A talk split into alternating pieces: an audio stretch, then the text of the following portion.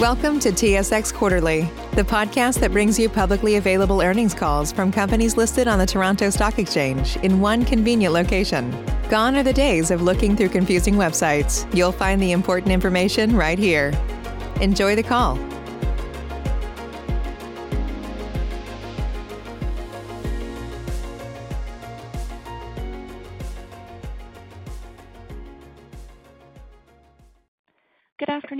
And gentlemen. Welcome to the TD Bank Group Q3 2021 earnings conference call. I would now like to turn the meeting over to Ms. Gillian Manning. Please go ahead, Ms. Manning. Thank you, operator. Good afternoon, and welcome to TD Bank Group's third quarter 2021 investor presentation. We will begin today's presentation with remarks from Bharat Masrani, the bank's CEO, after which Riaz Ahmed, the bank's CFO, will present our third quarter operating results. Ajai Bambawale, Chief Risk Officer, will then offer comments on credit quality, after which we will invite questions from pre-qualified analysts and investors on the phone. Also present today to answer your questions are Teri Currie, Group Head, Canadian Personal Banking, Greg Braca, President and CEO of TD Bank, America's Most Convenient Bank, and Bob Dorrance, Group Head, Wholesale Banking. Please turn to slide two. At this time, I would like to caution our listeners that this presentation contains forward-looking statements, that there are risks that actual results could differ materially from what is discussed, and that certain material factors or assumptions were applied in making these forward-looking statements. Any forward-looking statements contained in this presentation represent the views of management and are presented for the purpose of assisting the bank's shareholders and analysts in understanding the bank's financial position, objectives and priorities, and anticipated financial performance. Forward-looking statements may not be appropriate for other purposes. I would also like to remind listeners that the bank uses non-GAAP financial measures to arrive at adjusted results to assess each of its businesses and to measure overall bank performance. The bank believes that adjusted results provide readers with a better understanding of how management views the bank's performance. Bharat will be referring to adjusted results in his remarks. Additional information on items of note, the bank's reported results, and factors and assumptions related to forward-looking information are all available in our Q3 2021 report to shareholders. With that, let me turn the presentation over to Bharat. Thank you, Gillian, and thank you everyone for joining us today. Q3 was a strong quarter for TD, with net income after tax of 3.6 billion dollars and EPS of dollar 1.96, well above last year's levels and just shy of our record Q2 results. We had strong revenue growth in the personal and commercial banking businesses as rising customer activity drove higher volumes and fee income and margin pressure eased. Wealth, insurance, and wholesale earnings moderated but remained well above pre-pandemic levels, and aggregate AUA and AUM across our Canadian and U.S. wealth platforms surpassed 1 trillion dollars for the first time. Our CET1 ratio ended the quarter at 14.5%, reflecting the strong fundamentals and good credit conditions against the backdrop of an improving macro environment. This capital position gives us considerable flexibility to pursue organic and inorganic growth opportunities, as well as return capital to shareholders when current restrictions are eased. As always, we will be disciplined in our approach, deploying capital thoughtfully and in support of our long-term strategic objectives. I'm very pleased with our performance this quarter and encouraged by the progress we are seeing in the North American economy and across our client base. The pandemic is still very much with us, but there's growing evidence that everyone is learning how to manage through it. Last quarter, I said that as economic conditions normalize, TD's strengths would come to the fore. That is exactly what is happening. We're adding new customers and deepening existing relationships, and we look forward to supporting our customers through the next phase of the recovery with advice and solutions to meet their evolving financial needs, leveraging our One TD model. Our Canadian retail segment earned 2.1 billion dollars in the third quarter, with strong revenue and volume growth. The personal and commercial bank had a terrific quarter, with customer activity rebounding strongly, driving record volumes in many business lines. In real estate secured lending and commercial, year-to-date net growth in loan volumes has surpassed full year 2020 levels. While credit card balances are still being impacted by high savings rates, card retail sales reached a new high in Q3 as we've made creative use of accelerators and leverage our strategic relationships, including the new subscription offer we introduced this quarter with Instacart, bonuses for TD Aeroplan cardholders who link their card to a Starbucks account, and our exclusive relationship with Amazon, which has seen customers make over 1 million redemptions using the Amazon Shop with Points capability on their TD card. On the deposit side, we extended our lead in personal deposits and commercial volumes remained strong. In the wealth business, while trading volumes moderated in line with the industry, our advice channels again performed very well. We achieved record year-to-date net asset growth in our advice businesses and record year-to-date long-term sales in our TD Mutual Fund franchise. Insurance delivered strong top-line growth and saw a steady return to pre-COVID driving patterns. We supported our clients through two catastrophic weather events in Calgary and Barrie, providing ongoing relief. We also strengthened our position as the digital insurance leader in Canada with new capabilities like same-day online quote and bind. And our mobile banking app and website earned top marks for customer engagement and experience in a trio of surveys from Sensor Tower to Apptopia and Similarweb. Turning to the U.S., our U.S. retail bank delivered record earnings of $891 million this quarter on improved revenue and stable expenses. Deposit volumes moderated, but still grew at double-digit rates year-over-year as customers continue to trust TD for their banking needs. We saw further loan paydowns on the back of still high levels of liquidity, but debit and credit card transaction activity accelerated. In particular, we've seen strong take-up of our new Double Up credit card, adding 50,000 customers since last quarter's launch. The card offers customers 1% cashback on purchases and another 1% when they redeem points into a TD deposit account, helping us broaden and deepen relationships. We continue to win on service, convenience, and safety. This quarter, we made it easier for customers to engage with us, enabling them to book in-person appointments online across our retail businesses.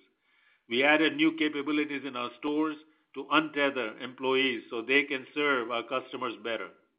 We continue to partner with top-tier fintech companies to offer small business and commercial clients integrated payment solutions. And we were proud to be ranked number one by Insider Intelligence for security and reputation in their 2021 Banking Digital Trust Report. In wholesale banking, earnings were $330 million on a normalization in trading activity, partly offset by higher advisory fees. TD Securities won several signature mandates in the quarter and received further recognition for the investments we've made to strengthen our global platform and enhance the capabilities we offer our clients. We were active book runner and sole Canadian dealer on Air Canada's $2 billion high-yield cross-border trade, the Canadian component of which was the largest ever high-yield deal in Canada. TD Securities was named Canada's best investment bank in Euromoney's awards for excellence in 2021, our first time taking this honor. And in global markets, we were joint winners of Most Impressive Sovereign Supranational Agency House for Post-LIBOR Solutions and Most Impressive SSA Coverage Team at the 2021 Global Capital Bond Awards. We also built on our leadership in the ESG space, being selected as one of two structuring advisors to the Government of Canada on its inaugural green bond issuance. Overall, as I reflect on our performance so far this year, I'm pleased with the way we've navigated a complex and rapidly changing environment. We continue to benefit from our diversified business mix, and our people have demonstrated their ability to rise to the current challenge. As we enter the final quarter of the year, the environment remains fluid. The pandemic is still raging in many parts of the world. And while rising vaccination rates have supported a strong recovery in economic and employment growth, new variants are challenging this forward progress and complicating reopening plans. That's why last week, we announced that starting November 1st, colleagues entering a TD workplace will need to be fully vaccinated or be subject to additional safety protocols. We believe vaccination is the best path out of the pandemic and the right way to protect the health and safety of our customers, colleagues, and communities. The benefits of the recovery taking hold around us are evident. It's critical we do everything we can to maintain and build on the gains. It's also clear those gains are not being distributed equally. A sustainable recovery must also be an inclusive recovery. We took several steps this quarter to advance that objective. In the U.S., we announced a $100 million U.S. dollar equity fund to support minority-owned small businesses with $25 million targeted for Black and Latinx-owned firms to provide communities of color with access to the capital they need to grow their businesses. We launched new retail banking offerings on both sides of the border to better meet the needs of underserved customers. In Canada, we entered into a strategic alliance with Canada Post to increase access to financial services for Canadians, particularly in rural, remote, and indigenous communities. And In the U.S., we made changes to our overdraft policies and introduced TD Essential Banking, a low-cost deposit account supplemented by a suite of accessible and customized financial education tools. And we kicked off the annual TD Ready Challenge. This year's campaign will provide a total of $10 million in financial support to organizations that have developed scalable solutions to help K-12 students disproportionately affected by pandemic-related learning loss in math and reading. These purposeful investments reinforce the strength of our proven business model. They reflect our unique and inclusive culture, and they will enable us to continue playing a key role in driving forward the recovery and delivering the right outcomes for all of our stakeholders. None of this would be possible without our 90,000 TD bankers who bring our purpose to life and deliver each day on our vision to be the better bank. I'll end by thanking them for their hard work and dedication. With that, I'll turn it over to Riaz. Thank you, Bharat. Good afternoon, everyone. Please turn to slide nine. At this quarter, the bank reported earnings of 3.5 billion dollars and EPS of 1.92, and adjusted earnings were 3.6 billion, and adjusted EPS was 1.96. Revenue was even on a year-over-year basis as continued strong volume growth and higher fee income in the retail segments were offset by lower wholesale revenue and the impact of foreign currency translation and lower margins. Provisions for credit losses was a recovery of 37 million dollars as impaired PCL was more than offset by a performing PCL release. Expenses increased 6% year-over-year, mainly reflecting an increase in the retailer program partners' net share of profits from the U.S. strategic card portfolio, primarily on lower PCL. Absent the partner share of PCL, adjusted expenses increased 1%. Because the year-over-year change in PCL remains large, the accounting for the U.S. strategic cards portfolio program continues to have a significant impact on expenses, as well as total bank pre-tax, pre-provision earnings and operating leverage. Slides 22 to 23 of the presentation show how we calculate PTPP and operating leverage at the total bank level by removing this impact, along with the impact of foreign currency translation, which was significant again this quarter. The slides show that total bank PTPP was up 3% year-over-year and 11% quarter-over-quarter, reflecting strong revenue growth in our retail segments, partly offset by a decline in wholesale revenue. Please turn to slide 10. Canadian retail net income was 2.1 billion dollars, up 862 million dollars year-over-year. On an adjusted basis, net income increased 837 million dollars year-over-year. Revenue increased 9%, reflecting higher fee-based revenue in the banking and wealth businesses and higher loan and deposit volumes, partially offset by lower deposit margins. Average loan volumes rose 7%, reflecting growth in personal and business volumes. Average deposits rose 13%, reflecting double-digit growth in personal, business, and wealth volumes. Wealth assets increased 20%, reflecting market appreciation and new asset growth, including record mutual fund flows. Margin was flat to the prior quarter at 2.61%. Total PCL of 100 million dollars was higher by 137 million dollars sequentially, mainly reflecting a smaller recovery in performing PCL this quarter. Total PCL as an annualized percentage of credit volume was 0.08%. Insurance claims increased 4% year-over-year, primarily reflecting higher current year claims from business growth, partially offset by a decrease in the fair value of investments supporting claims liabilities. Reported expenses increased 8%, reflecting volume-driven and employee-related expenses, as well as higher technology and marketing costs as we continue to invest in the business. Please turn to slide 11. U.S. Retail segment reported net income was $1.1 billion, up $562 million.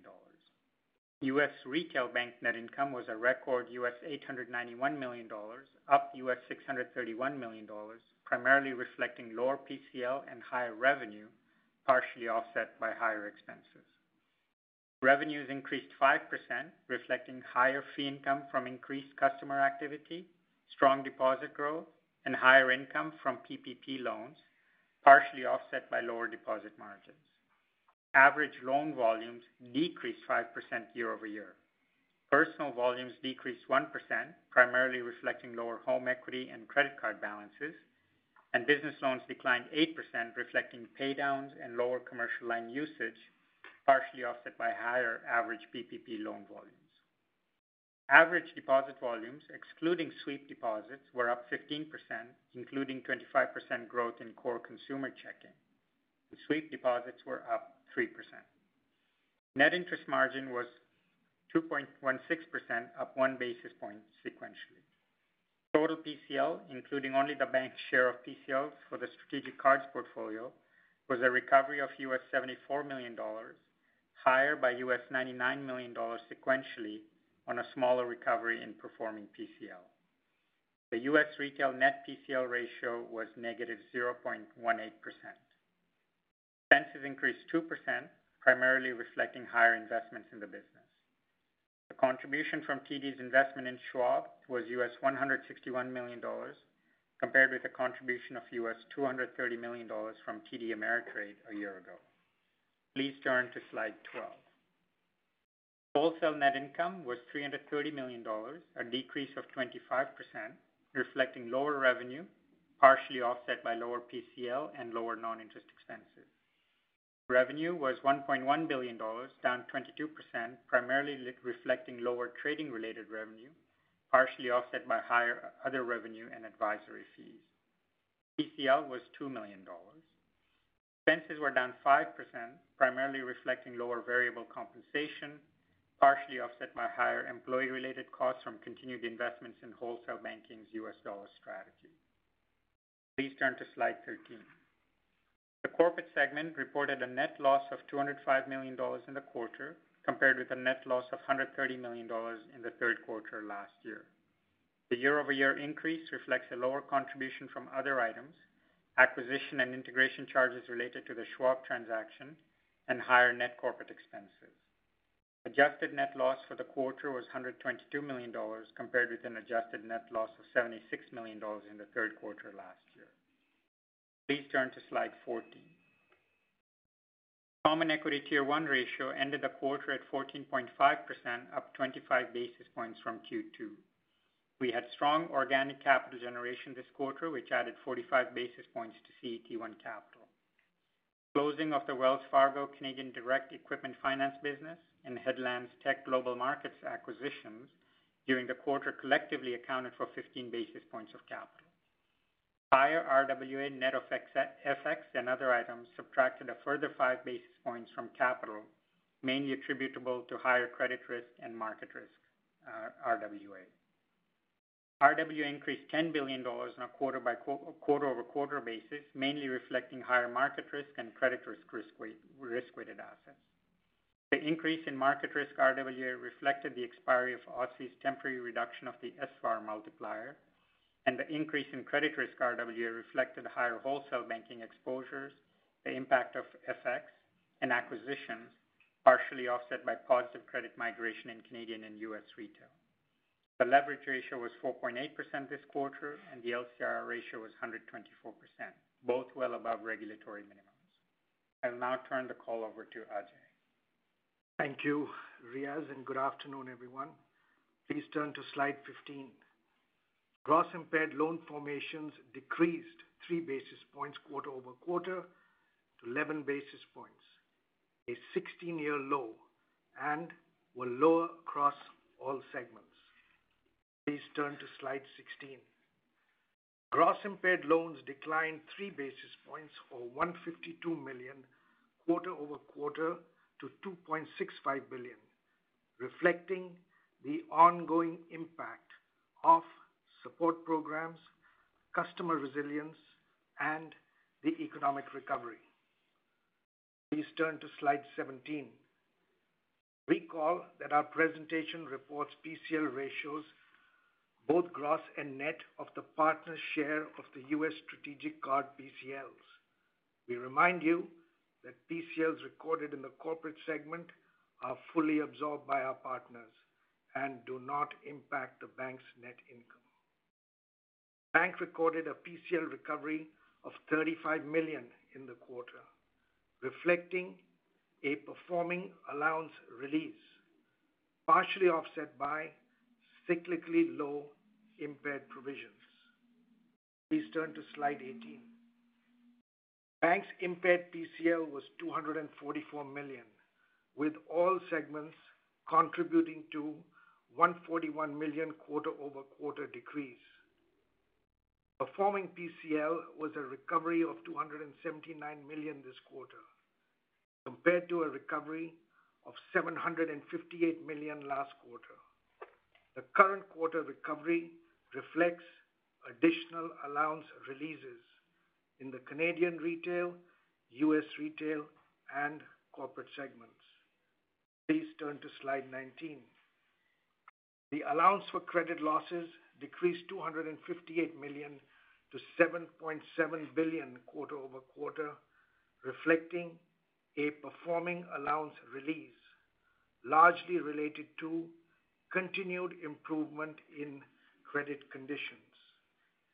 In summary, credit performance has trended positively this year as we have progressed through the pandemic, and PCLs may continue to be relatively low through the balance of the fiscal year. While credit performance has been satisfactory, uncertainty associated with the ultimate credit impact of COVID-19 remains elevated, and credit results may vary by quarter. TD, however, remains well-positioned to manage through the balance of the pandemic, given we are adequately provisioned. We have a strong capital position, and we have a business that is broadly diversified across products and geographies. With that, operator, we are now ready to begin the Q&A session. Thank you. We will now take questions from the telephone lines. If you have a question and you're using a speakerphone, please lift your handset before making your selection. If you have a question, please press star one on your device's keypad. You may cancel your question at any time by pressing star two. Please press star one at this time if you have a question. There will be a brief pause while the participants register. Thank you for your patience. The first question is from Gabriel Dechaine with National Bank Financial. Please go ahead.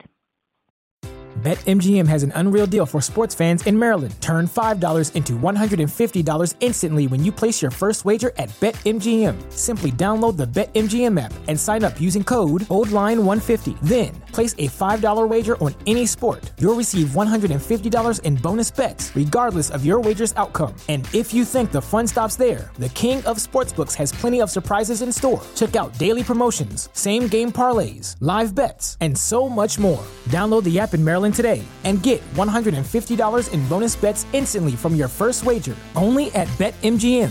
BetMGM and GameSense remind you to play responsibly. See BetMGM.com for terms. 21 plus only. Maryland only. New customer offer, subject to eligibility requirements. Rewards are non withdrawable bonus bets that expire in seven days. From issuance, please play responsibly. For help, visit mdgamblinghelp.org or call 1 800 Gambler in partnership with MGM National Harbor. Promotional not available in Washington, D.C.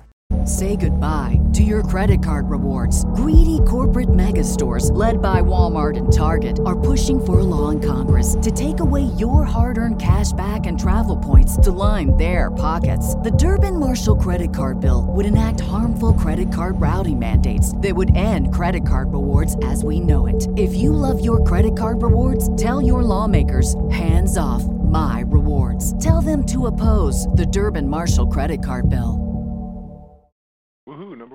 Um, first of all, Bob, uh, congratulations on uh, your retirement, and uh, you know, uh, good luck, um, you know, in the next phase. And uh, congrats to Riaz for uh, stepping in there. Uh, so as far as my question goes, it's for the U.S. business. Um, I saw that you made some changes to your deposit product lineup. You added one that doesn't charge overdraft fees anymore. And then the, uh, I guess the existing product, you know, some more, some curbs or limits on how many times you can charge overdraft and at what level they're triggered. Is this uh, stuff that's going to have any noticeable impact on the uh, revenue line in the U.S. in uh, coming quarters? Because I understand the uh, that that that fee source is a pretty substantial one. Well, Gabriel, first of all, thank you for the question. Hope all is well. Let me just provide a little context why we did that and why we rolled the product out. We call it Bank Essential. First, as you know, our model uh, in the U.S., we're particularly um, focused on uh, making sure we're covering all of the communities in which we do business. And uh, Still, to a large part, unfortunately, there is a lot of unbanked or underbanked populations in the U.S., really throughout the footprint. And you know, In doing our own research and seeing where the market was moving, we thought this was the right approach uh, to making sure we're providing banking services to the new-to-bank environment, uh, as well as those that have been troubled by overdrafts in the past. And um, uh, Bank Essential really is a non-overdraft product that you cannot overdraw. There are no checks, but you get all the benefits of ATM, digital, online banking, and certainly the debit capabilities that go along with it. So we think this is a positive product, and um, you know we're already getting really good feedback in just a couple of short weeks from the field, and uh, and folks are embracing it. I do want to say, though, that uh, you know for our core customers that are in the banking world, there is a definite place for the overdraft product and the ability to make sure that items get paid and uh, and folks continue to have access to items that are clearing through their account whether they're at the register or or through the check. And um, uh, you know, overdraft still has a place. Uh, what I would say is that uh, some of the changes that we made into the number of limits, to your question, and how many times you can overdraw and the actual thresholds to overdraw, we just think these were better experiences for our customer, and and we really wanted to make sure that we continue to face off with, you know, our 10 million customers and and uh, stay very competitive with the market. So we think these were positive changes. As to the impact, um, this is not gonna have a material impact on our on our P&L or our performance. Um, but um, you know, uh, we would think that the combination of these changes, if you'd size them, uh, they could be worth 40 or 50 million dollars. But this is this is not going to change the narrative of our P&L. Is that per Obviously, Obviously, we'll continue to watch where the market moves with these developments, and uh, you know we'll stay current on our product suite. Is that per annum or per quarter? No, no, that's a per annum note. Okay. All right. Well, uh, thanks for that, Greg. Appreciate the the quantification there and the rationale, which I totally understand as well. Thank you, and enjoy the rest of your summer. Thank you. Thank you. The next question is from Doug Young with Desjardins Capital Markets. Please go ahead. Hi, good afternoon. Um, just Bharat, in your uh, opening remarks, you talked a bit about P&C margin pressure easing. So the question uh, maybe is more to Teri and Greg, but uh, and for Riaz. But have we? I guess the question is, have we hit a trough in NIMs at the divisional level, or is there structurally some further pressure that we should be expecting? Any guidance on that side? And then as we roll that up to top of the house, is there anything else in corporate that could cause some noise in NIMs as we go forward? And maybe Greg, within your answer, was there any impact from the PPP prepayment on margins in this quarter? Thanks. Let me just um just from an overall bank perspective, Doug, this is Bharat, and then pass it on to Teri and Greg to talk about, you know, each of our major businesses. But generally, you know, this number keeps on bumping around, as you've heard. Generally, there's been a downward pressure on this, so, you know, the quarter to quarter, it can bump around. But as long as rates are eh, where they are and our, you know, business continues to grow, there may be pressure, uh, downward pressure. But without a doubt, you know, a lot of the repricing that has occurred, uh, you know, we're coming towards the end of this cycle rather than towards the beginning of this cycle. Uh, so why don't I pass it over to Teri? You know, perhaps she can comment on your divisional question, and then maybe Greg can pick it up at his end, and then Greg can pick up your question on the PPP loans. Okay. Thanks, Bharat. It's Teri. Um, I would say there's not a lot to add uh, from uh, our business perspective to what Bharat had said. Uh, we, you know, we were pleased that the pressures eased, and in fact, the margins were flat sequentially. There are still, you know, sort of there's still downward pressure going forward. Um, and that's again, there are a lot of moving parts. Um so not a lot to add, Bharat, to what you said.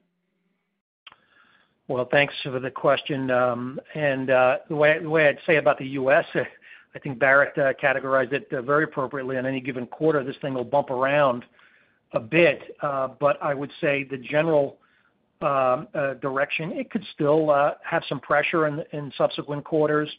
And it's mostly because um, what we're seeing is we're still seeing the mix of the business and deposits really overwhelming loan growth. And deposits continue to come in Um, at a very robust pace, even though we still have uh, some of that growth in our year-over-year comparisons at this point and still growing double digits. The other aspect of it, as we know, is that while the long rates, while the short end of the curve is is in the base year-over-year, um, you know, you still have some pressure on the long end as we reprice investments that are maturing, and there's still some downward pressure there. What I was pleased to see in this past quarter is some stabilization and strengthening in our loan margins, which was uh, uh, very constructive as we were up 1 basis point quarter-over-quarter. And to answer your question directly, PPP uh, in this quarter, it may had maybe 2 basis points of impact to the upside. Okay. And Riaz, there's nothing as I pull that up to the top of the house, like, none of that's surprising, but as I pull up to the top of the house, there's nothing else that's that I should be thinking about at the corporate level? No, Doug, not in a structural way. I mean, uh, Teri and uh, Greg have called out balance sheet flows and the volatility in rates and market conditions. But sometimes, uh, sort of in the corporate segment, you can see some volatility come out from hedging arrangements and issues like that. So, I would say that to echo Bharat's comments that, you know, we're kind of more into closer to just business as usual developments on margins as some of the rate cut impacts that we saw, the significant rate cut impacts we saw last year are now kind of in a year-over-year sense, uh, worked out. Perfect. Helpful. And then just second, Teri, on the wealth management earnings, uh, they were down 45 million sequentially from last quarter sequentially. But uh, can you talk a bit about what drove this? I was a bit surprised by that. Is there anything unusual in there? So thanks for the question. I guess I would say, you know, Wealth NIAT was up, you know, 16% year-over-year. There was a sequential uh, decline, as you mentioned. Uh, really that would be um, all to do with sort of levels of trading activity. Um, you can see in the appendix of the presentation on page 25, sort of the makeup of the wealth earnings. Um and so I guess I would comment that, you know, real strength in the advisory uh, parts of the business.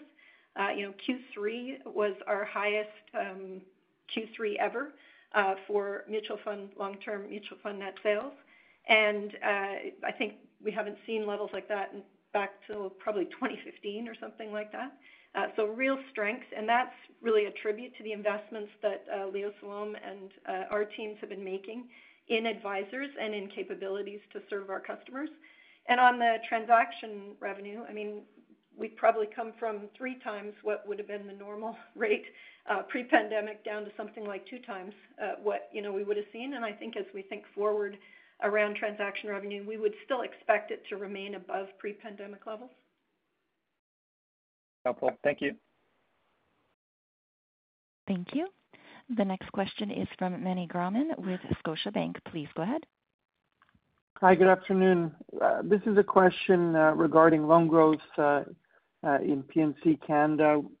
When I look uh, at uh, TD and track it versus the peer average, it looks like TD's been lagging the peer average since about Q1 2020. When I look at that, you know, I wonder what's going on. One thing that comes to mind is that, you know, you adjusted your risk appetite more aggressively as a result of COVID, and certainly the gap with peers appears to have enlarged around the height of COVID. So I'm just wondering if that is uh, in any way part of the story, and then I have a follow-up. So maybe I'll step back. Uh, you know, really pleased and, you know, we're really paying attention to what are those signs of momentum, and I think our sequential performance uh, was very strong across the board for P&C. Um, if I look at lending and sort of break it apart, commercial lending was really strong this quarter. Um, and, you know, that had three elements to it. One was the Wells acquisition. Uh, but even without that, uh, real strength in uh, growth in commercial lending. And we saw that with some commercial loan utilization coming back. Obviously, it's still well off pre-pandemic levels, but kind of Q1 was the dip, and it's continued to, we've continued to see utilization growth since then. So that's a positive, and there's room to grow there. And then uh, real estate and sort of any real estate-related businesses, obviously there's real strength and demand there. And so uh, commercial was a real uh, source of strength. Real estate secured lending on a sequential basis, we were a bit behind the peers. If you look at market share data for the 2021 calendar year, what's been reported to date, given the scale of our business, over the first four months of the calendar year, we did take share. That may bump around over the next few quarters, but I'm confident with the investments that we've made in advisors and capabilities for our customers, um, that uh, we'll see us, uh, you know, continuing to build uh, that market share position over the coming year. And then credit cards, obviously another component. And to the specific of your question, both for unsecured personal lending and credit cards, we would have seen both the economic activity impacts, which disproportionately given our particular cards mix towards travel, uh, and premium cards, uh, you know, has impacted us. Having said that, uh, you would have seen in this quarter, you know, unbelievable sales results, strength 21% up year-over-year. So we're really seeing the economic activity come back in spend. Uh, and uh, you know, we're seeing that in a time when still travel is about 62% off, uh, you know, sort of the levels pre-pandemic. Part of the story is the return to some of the risk strategies that um, we've been a little more cautious on through the pandemic, things like balance transfer and limit increase offers, and those are predominantly back in market, and we should see the benefits of those going forward. If you look at Q3 results, Uh, interest-bearing loans are down slightly, but promo loans and the free period are actually up.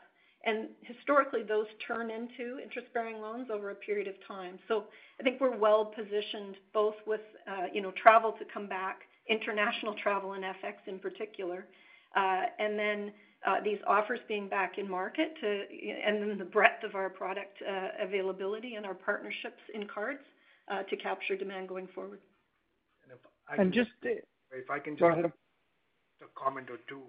You know, from my perspective, there's really no change in risk appetite in Teri's business. And as she outlined, there was some selective tightening, you know, during the uh, pandemic, and that's uh, for the large part reinstated. The other comment I'd make is in the risk department, we certainly look at the origination quality very closely and uh, and we're satisfied with what we're seeing. And just as a follow-up, Teri, how important is it to get uh, back above average? Is that something you track or you don't look at it that way? And then when do you expect to get above the average? Uh, I guess commercial, I'd say going really well. Uh, in terms of real estate secured lending, as I mentioned, you know, the percentage growth versus the scale of our business and the share growth, we are actually taking share in the first four months of the year and expect to continue to Uh, take share going forward. So uh, comfortable that we've got the right strategies and investments in place. And then on credit cards, uh, I would attribute, you know, kind of middle of the pack right now, and I would attribute that again to the mix of the book. Um, you know, we've got the Amazon partnership, which is unique to TD in delivering great results. Bharat mentioned the Shop with Points redemptions that are only available to TD customers. We have the partnerships through Aeroplan, Uh, including a unique uh, capability for Canadians to get bonus offers through Starbucks. And you may have just seen an announcement that Aeroplan will be partnering with the LCBO, so another great opportunity for TD cardholders only. Uh, and then the Instacart subscription sort of work that we're doing. So I feel overall like we are well-positioned. There's nothing sort of standing in our way as economic activity returns to regaining a leadership position. Thank you for that. Thank you. The next question is from Ebrahim Poonawala with Bank of America. Please go ahead. Good afternoon. I guess uh, just uh, Teri, maybe sticking with credit cards, uh, there's been a fair amount of conversation around BNPL over the last few months. As you think about the growth of that product, one, remind us everything that you are doing in terms of partnerships uh, to grow that.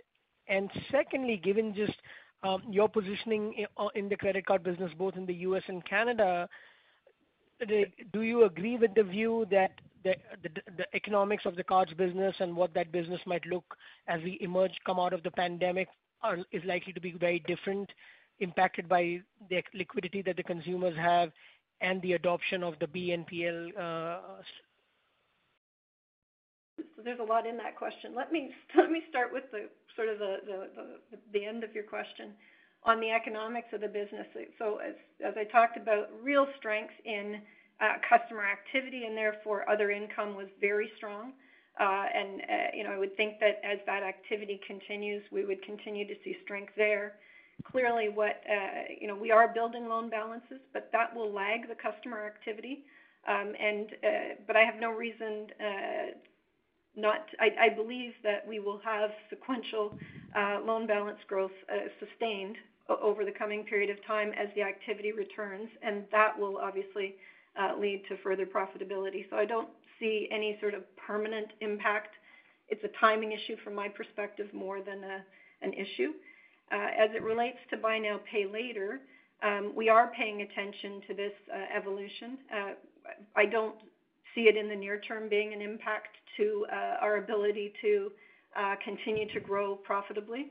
Um, having said that, we are uh, playing in the space with our MBNA card offering. We do have a post-purchase installment plan capability that's been in market for a number of months, and it has it's worked well. And we've built that in such a way that it is leverageable in our Visa credit card portfolio, and so that's something that we'll continue to evaluate.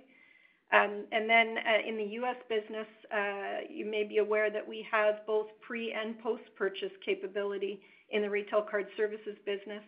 Uh, and we have also an opportunity with select merchants in a partnership with a fintech to do point-of-sale purchase installment lending.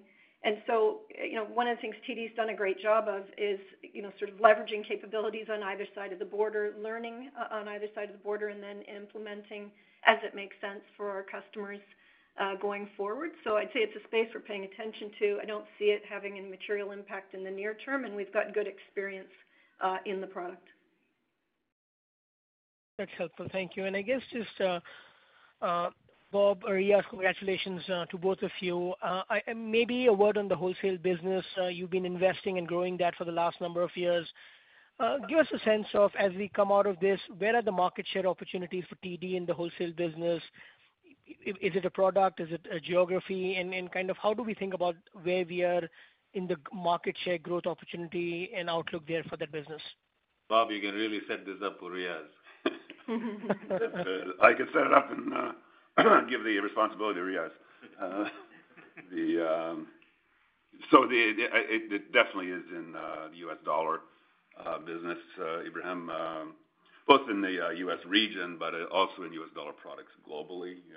And I think the big opportunities for growth, there's just, you know, the ongoing addition of corporate clients, which we're growing organically. We continue to invest in adding people Um, and uh, adding credit relationships, uh, enhancing those relationships uh, with the introduction of the product suite that we've been building. We've, you know, more recently been invested in in uh U.S. asset securitization products, asset-backed securities. Um, you know, that, you know, whereas adding to our corporate bond capabilities. We're very focused as well on how we can do more in the uh, private equity part of uh, the landscape, because that is really growing, as you all know. Um, and uh, so we've been building out relationships with the private equity major private equity funds in the U.S. and the midcap ones as well, where they fit the product suite. We've been focused on also, um, know, the focus on the Canadian uh, European pension clients that have active interest in that market as well, um, adding to our uh, product capabilities uh, in the leveraged finance, high yield bond markets, et cetera. We are seeing growth there, lots of opportunity for growth. It's a very uh uh large and large market. We're looking to focus on the segments of that market that we are uh, comfortable uh, and have expertise in and can add uh, increasingly to. Um, on the product side, we're also continue to build the prime service business. We continue to build our energy and commodity trading businesses, our equity structured product businesses. So there's lots of opportunity, but, you know, we are doing this organically, and, they do take time. We've, you know, we've more than doubled uh, our workforce in the U.S. in the last uh, seven, eight years, and uh, we're adding to it this year as well, and we will add over the next number of years. Um, so that, you know, I think it's important. It will diversify our business model. Um, you know, we all fight for market share in Canada, but Canada has been, you know, it's a relatively mature market. It's not like the U.S. isn't mature, but it's just much, much larger. And uh we've also been working uh, hand in hand with Greg's uh, team uh, as to how we become, you know, increasingly successful as being a good partner in pursuing a universal banking model in the U.S.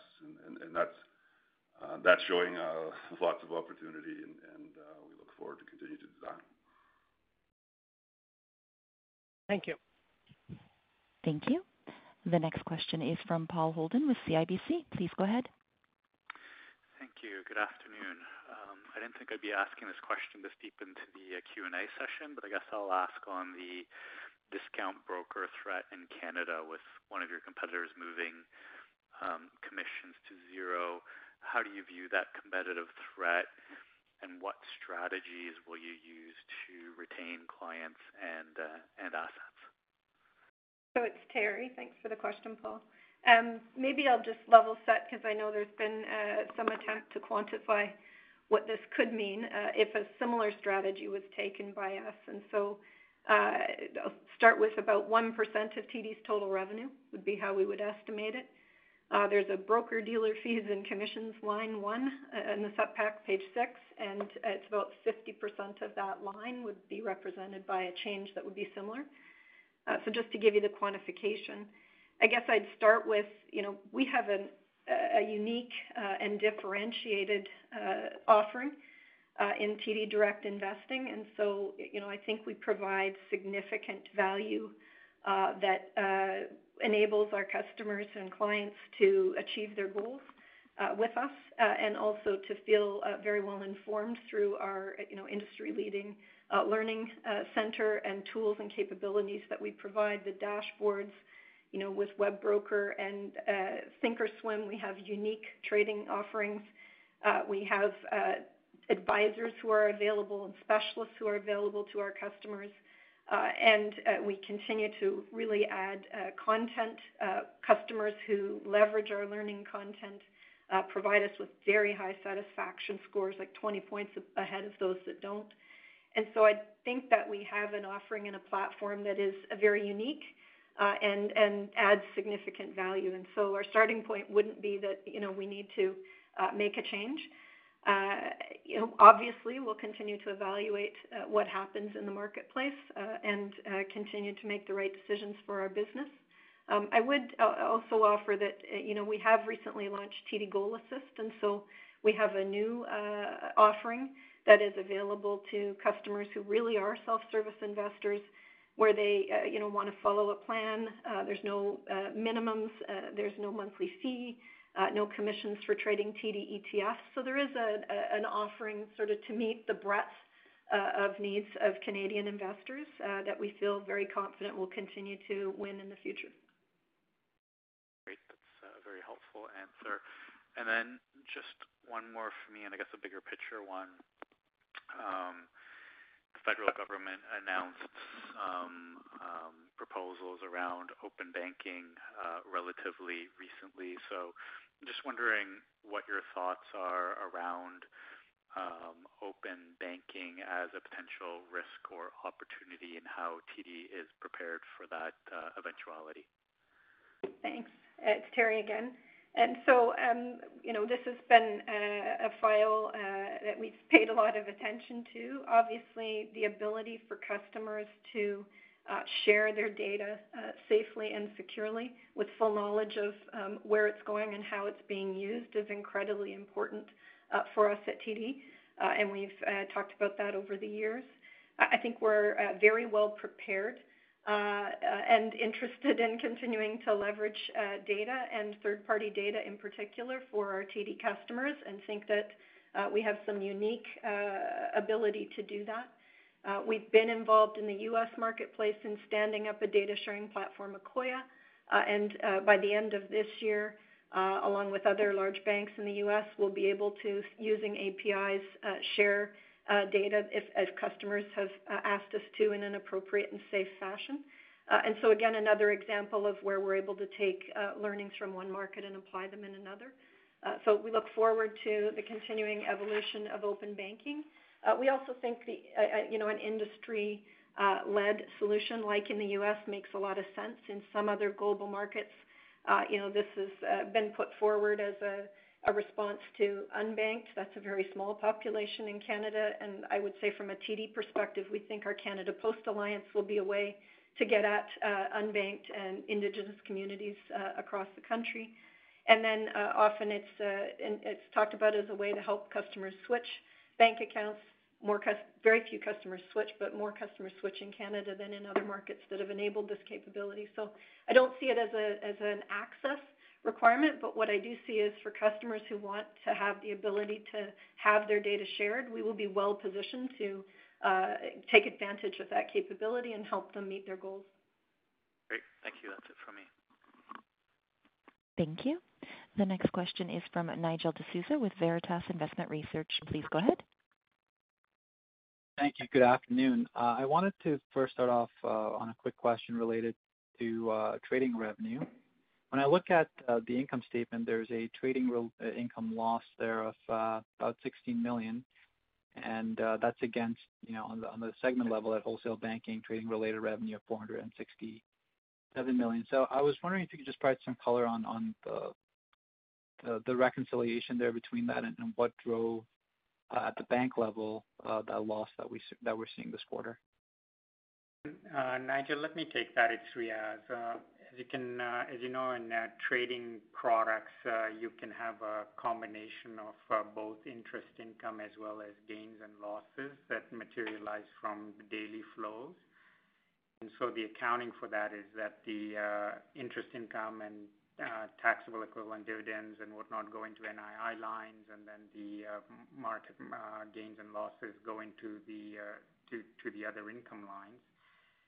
So what we do in the Supp Pack is we uh, break that all out for you and present it as a trading-related revenue, which is actually the proper line to focus on because uh, the trading gains and losses that gets offset with uh, NII lines as well to come up with that trading-related number is how I'd position it. But unpacking it is a set of complexity between line items that can be very detailed. So better to just focus on the trading-related uh, line item as a way of comparing uh, quarter-to-quarter uh, trends in how our global markets business are doing. Okay. That's helpful. Maybe I'll look into details offline. If I could just pivot on to your allowances. And when I look at TD's release this quarter, it appears that TD is being a bit more conservative than some of your peers in releasing uh, allowances on your performing loans. And I was wondering if there's anything you're seeing that uh, makes you more cautious or more conservative or maybe some color on how you're thinking of the uh how the reversals would uh, would play out over the coming quarters. Yeah, it's Ajai. Let me share my thoughts with you. I can't speak about the peers, but sort of if you go back and look over three quarters, you'll find that we have released 40% of the reserves we built since uh, COVID. And those reserve releases are really driven by two things, you know, the improvement in macro, and then the second is credit conditions. This quarter, what I would say is the Delta variant was uh, considered in greater detail and mostly I would say in our downside case. What we did is we selected a tougher downside case, which is a global slump, and that reflects that countries, including Canada and the United States, struggle to control the virus, and this could lead to additional containment measures. We also added some more weight on the downside, both for Canada and the U.S. So it's really the Delta variant that led to the overall macro factors tempering, you know, our release this quarter. And then if I look ahead, um, you know, there are possibilities, of course, of future releases, and I think those would largely be driven by macro conditions.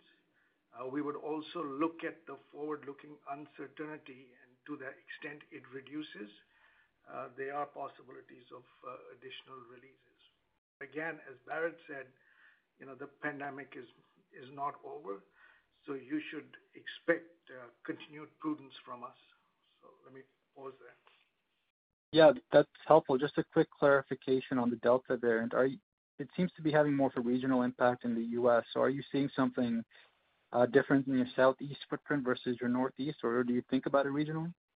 Well, what we know is it's spreading, and uh, right now it may be regional, but again, IFRS 9 is a forward-looking measure and, you know, we have to sort of think about where it might be in months or even three months' time, and it has a lot of momentum. So as I said, it's not in our base, it's mostly in our downside case, but we did consider it for this quarter. Okay. That's helpful. Thank you. Thank you. The next question is from Mike Rizvanovic with Credit Suisse. Please go ahead. Hi, good afternoon. A question for Greg. Wanted to go back to the NSF change in the U.S. and the 40 million that you referenced. Now, can we use the call reports, the regulatory call reports as a uh, sort of proxy to how much you actually earn on NSF fees in the U.S. business? Uh, you can. Um, you can. I would just say that, um, you know, the call reports are a fine proxy, but, um, you know, a lot of times when we get talked about as a U.S. bank and our non-interest income percentage of overdrafts is higher than a lot of our peers, obviously, um, you know, some of that goes to the fact that we don't have the wholesale numbers in the U.S. business, and we don't have, um, you know, a large as large of a wealth business uh, built up yet. And you have, you know, lower uh, uh lower lower drivers from some of those businesses. But um, but those fee income uh, numbers that you call out are fine to use as a proxy, sure. Okay. That's helpful. So then with respect to the 40 million comment, that seems to be only about 10% of what the- Well, I said 40, I said $40 million-$50 million, and it depends on volume, right, of uh, interactions that you'd see. But, um, as we model this thing out in a return to normal activity levels, that's what we would see is to be the impact from these changes we made, reducing the number of overdrafts you can incur per day and reducing them from five to three and raising the threshold from $5 to 10. Um, but we were using um, normalized activity in the market. Got it. I'm just curious, like with respect to your existing client base, it just seems a bit light given, you know, if you've got an option to not, you know, ever have to pay those fees, like, why would you have not sorry, why would you not have more gravitation to that account with your existing client base? It's a good question, but I'll go back to my opening when I talked about the product, that it doesn't have an overdraft feature, uh, first and foremost, because there's no checks that come with this product. So a lot of your existing portfolio, our existing portfolio are not gonna gravitate towards not having the ability to have check writing capabilities, number one. Most people want that. A lot of people are gonna want that. And then secondly, Um, a lot of people find it actually very comforting that if something comes in, whether it's an ACH debit or a recurring payment, that there is some sort of overdraft protection, doesn't allow that item to get bounced back. Um, for a certain segment of the population, though, that are either new to banking or um are trying to make sure that they're not overdrafting their account and have limited transactions, don't need uh, check writing capability, this will be attractive. Uh, but again, there's no checks that come with this product. So you're gonna have some folks that this would not be applicable for, right? Got it. Thanks for that color. And maybe if I could just quickly pivot to Teri, Is this something that could potentially come to Canada inevitably? Uh, and not sure if you can quantify, but should we be looking at maybe the U.S. as a proxy in terms of how much of uh, the revenue in the Canadian business would come from the NSF type fees? It's Teri. Um, the proportion would be much lower in the Canadian business uh, as a starting point. And then I would say, you know, we do have a basic banking account available uh, in Canada. And uh, for many of the same reasons that Greg has cited, you know, overdraft protection is a convenience and peace of mind product. And we have the opportunity for people to either pay as they go in most provinces or pay a flat fee for the service. And so, you know, I don't necessarily see uh, a reaction to this in the same way, just given that uh, it's a very uh, meaningful and useful product for Canadians. Okay. Thank you both for the both for the color. Thank you. The next question is from Darko Mihelic with RBC Capital Markets. Please go ahead. Hi. Thank you. Teri, I just wanna go back to the discussion on, you know, the transaction uh, fees and the decline there. You know, From the outside looking in, it's hard for us to know, you know, with such a big decline quarter-over-quarter, um, you know, it's hard for us to know whether there is other underlying currents happening in the business. And what I mean by that is, you know, apart from potentially some of your customers going to uh, starting to trade with zero commissions, I doubt that's had an impact this quarter. But, you know, things like uh, fractional share ownership, um, cryptocurrency trading, is there any, um, do you think that's having any impact to the business? Is this something that TD um, is considering addressing? Um, can you maybe just talk to those potential threats to the business? Or conversely, maybe they're opportunities, I don't know. But do you think any of that's having any impact with respect to those revenues? Uh, thanks for the question. I'd probably go back to, uh, you know, we're coming off of very high uh, levels of trading uh, relative to what would have been the normal pre-pandemic. And so, you know, that 3x to 2x and an expectation that we have that we would continue to remain above pre-pandemic levels, I think is a positive uh, and speaks to the breadth of offering and the value of the platform that I talked about earlier. Obviously, we continue to monitor the market, and some of the things that you've identified Uh, are uh, likely opportunities for the business uh, in the longer term. You know, we do pay close attention to the flows. Um, and you know, I think one um, stat that might be helpful is when we look at the um, assets under administration in Q3 of customers under the age of 30, they actually grew sequentially. And so you know, we are seeing a capture of quality customers in that age bracket, which is something that I know people pay attention to. Uh, just I would reiterate just the strength and breadth of this offering uh, And obviously, we stay close to the market. And uh, you know, the launch of TD Goal Assist was very recent, and it is a reaction to what's happening in the market. And I can anticipate us continuing to deliver against enhanced customer expectations over the coming periods. Okay. Thanks for that. And Teri, you had a big jump in card services fees Uh, and even service charges. Can you just give us an idea of, I mean, it looks different from peers as well. Can you give us any insight into that? Certainly, the service charges would be uh, just, again, client activity returning.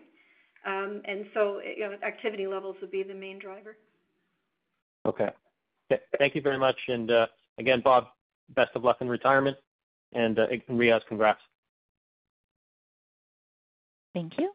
The next question is from Lemar Persaud with Cormark Securities. Please go ahead. Thanks. My question's probably for Greg. Can you provide the total dollar impact of paydowns in the U.S. on loan growth this quarter? Then maybe some comments on the expectation moving forward. I guess ultimately where I'm trying to get at is I'm trying to understand what we can expect to see loan growth in the U.S. come back in a more meaningful way. Are we talking, say, a quarter or two out, or is it somewhere further down the road? Hi. Well, thanks for the question. And uh, it's something obviously we're certainly very focused on. But let me just uh, take a step back and just uh, make sure we just level set where we are in the U.S. and what most of our peers are seeing as far as loan growth. I think it's important to provide that context. And as you would have seen by much of their second quarter numbers as well, um, we would have been on the on the better side of the group, whether it's the regionals and really, especially if you measure in the money centers, had far more substantial declines year-over-year in loan growth because of paydowns, particularly on the commercial side and in some of their card portfolios. Uh, and then just going on the context, as I said, in the last couple of quarters, you're seeing pressure on loan growth because of all of the government stimulus, and that's showing up in our deposit balances. And um, Uh, so on the consumer side, there's been a whole host of uh, programs that continue to play out and are providing liquidity, and you're seeing pressure on cards balances. And on the commercial side, starting on the on the low end, on on the small business side, PPP has had just a tremendous impact with the hundreds of billions of dollars of liquidity it's put into the system. And you're seeing depressed loan growth and paydowns. On the commercial and corporate side, certainly Bob's business and my business, you're seeing paydowns occur uh, specifically because of excess liquidity in the system, but also because of the cheap money and access to capital markets. You're seeing a lot of even revolving credits pay down and various forms of bank debt uh, being retired or certainly not being leveraged. Utilization rates are at all-time lows that I can remember going back uh, uh, quite a long time. And and so those are all the pressure points. What I would say is that, and I've mentioned this in the last quarter too, is we were expecting on the as the recovery takes hold into the back end of this year, we would have expected to start to see some pickup in loan growth and loan volume. And just one little uh, tidbit of real-time data. You know, I know you're looking at the averages and what we're reporting here, but also in the material, we're giving you spot balances. And you're beginning to see some signs of green shoots for loan growth in the U.S. If you're looking at the spot numbers, you're seeing more robust uh, second quarter to third quarter growth in mortgages. In cards are actually up and positive, not down.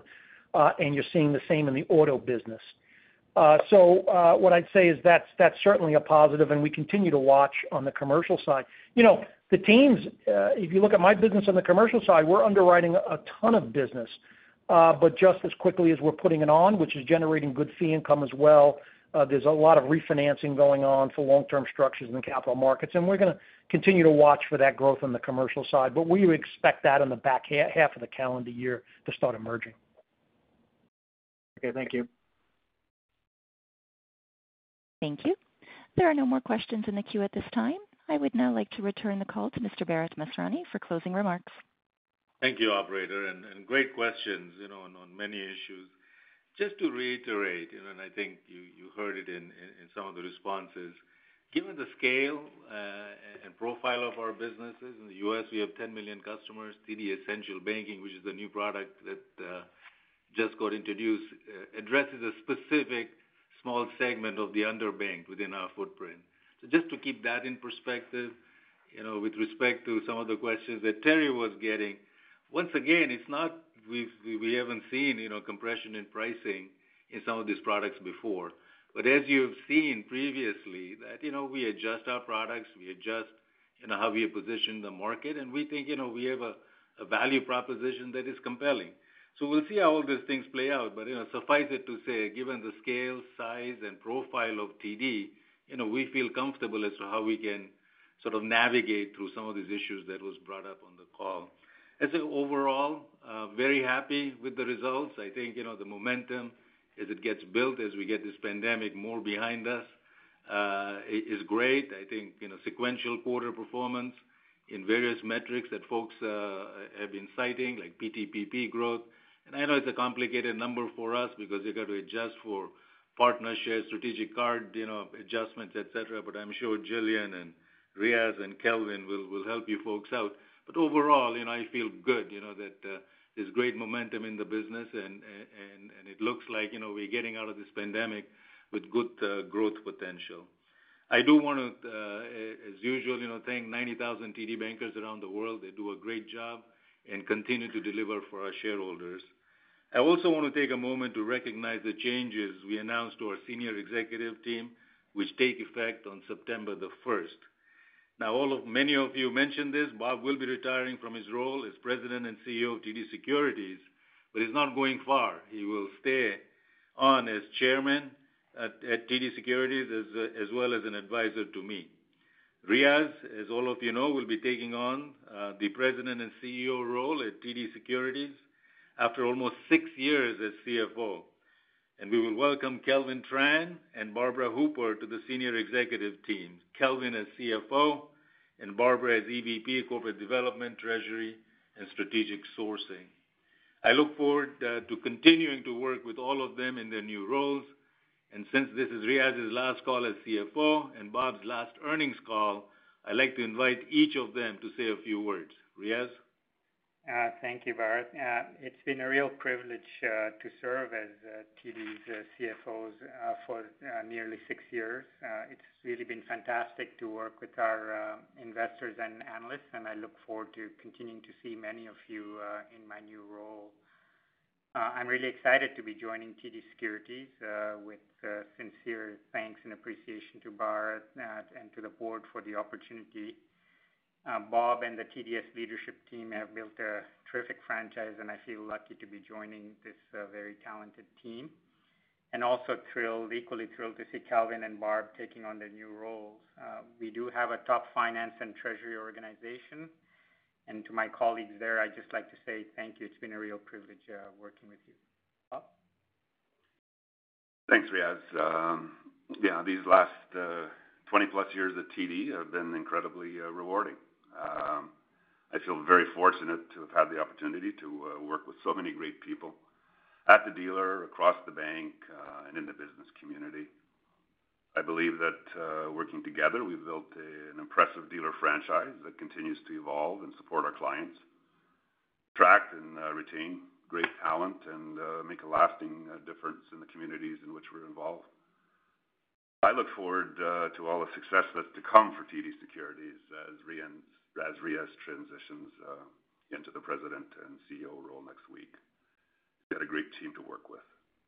I also look forward to uh, continuing to support the dealer's client coverage um, through my efforts as a chairman and also uh, continue to work with Bharat.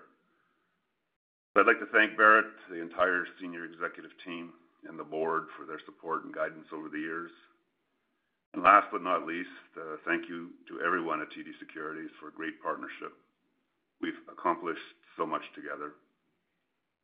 And now I'll turn it back to Bharat uh, for his uh, final words. Thanks very much, Bob, and thank you, Riaz. You know, congratulations to all the new folks in their new positions. Looking forward to great things. And thank you all for calling in and a great engaging call. Uh, look forward to seeing you in the next. Uh, hopefully, we can meet in person one of these days. Uh, otherwise, we'll talk 90 days from now. Stay safe and stay healthy. All the best. Thank you. The conference has now ended. Please disconnect your lines at this time, and we thank you for your participation. Say goodbye to your credit card rewards. Greedy corporate mega stores, led by Walmart and Target, are pushing for a law in Congress to take away your hard earned cash back and travel points to line their pockets. The Durbin Marshall credit card bill would enact harmful credit card routing mandates that would end credit card rewards as we know it. If you love your credit card rewards, tell your lawmakers hands off my rewards. Tell them to oppose the Durbin Marshall credit card bill.